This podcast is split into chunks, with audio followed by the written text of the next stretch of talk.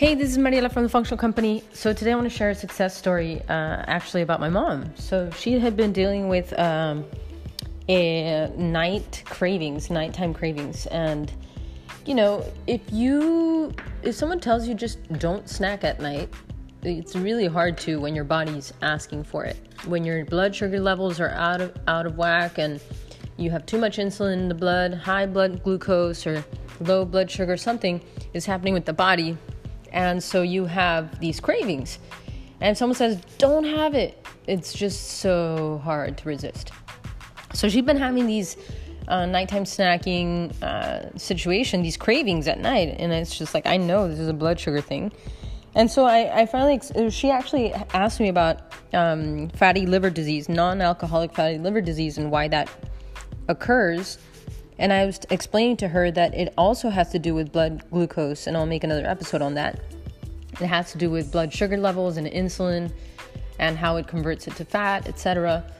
So, um, you know, once she understood this whole thing about blood sugar, what happened with her was that she uh, she was like, oh, okay, so there's too much insulin.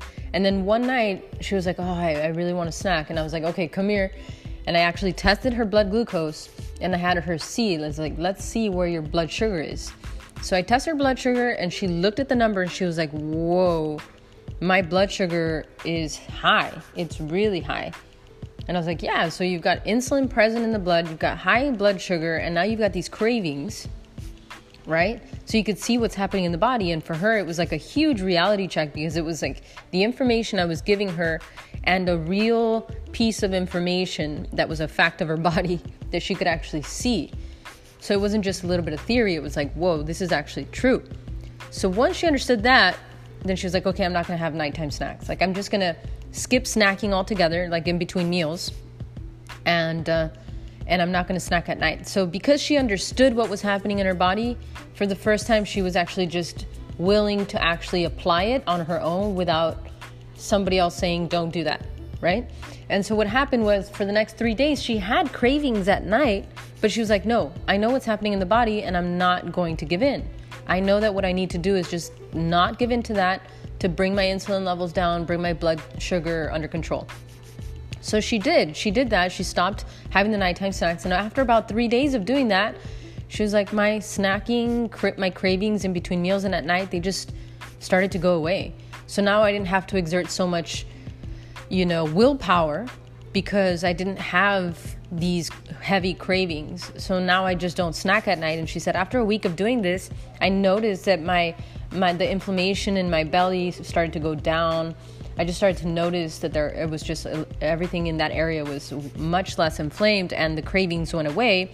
So now I know as a as a real thing that it, you know what I need to do is get rid of insulin or just make sure not to be stimulating it so much. And one of the things that for her was the deal was that it's not like she's eating you know pieces of cake every day. And so for her it was very hard for her to understand what am I doing wrong? I'm not eating donuts and cakes and cookies and stuff.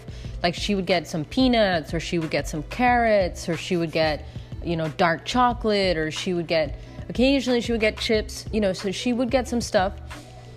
Not always high carbohydrate, sometimes some carbohydrate, you know. But uh, between her meals and her snacking and nighttime snacking, uh, she wasn't. She she's actually vegetarian, and so she doesn't follow like a low carb diet.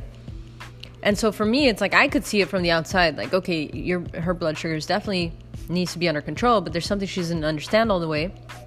And if you have parents or children, if you've ever tried to help them, it never works to tell somebody, just don't do something, right? Because, I mean, that just doesn't work. It just strains the relationship. So the key piece of the thing here is knowledge and information that they could actually think with.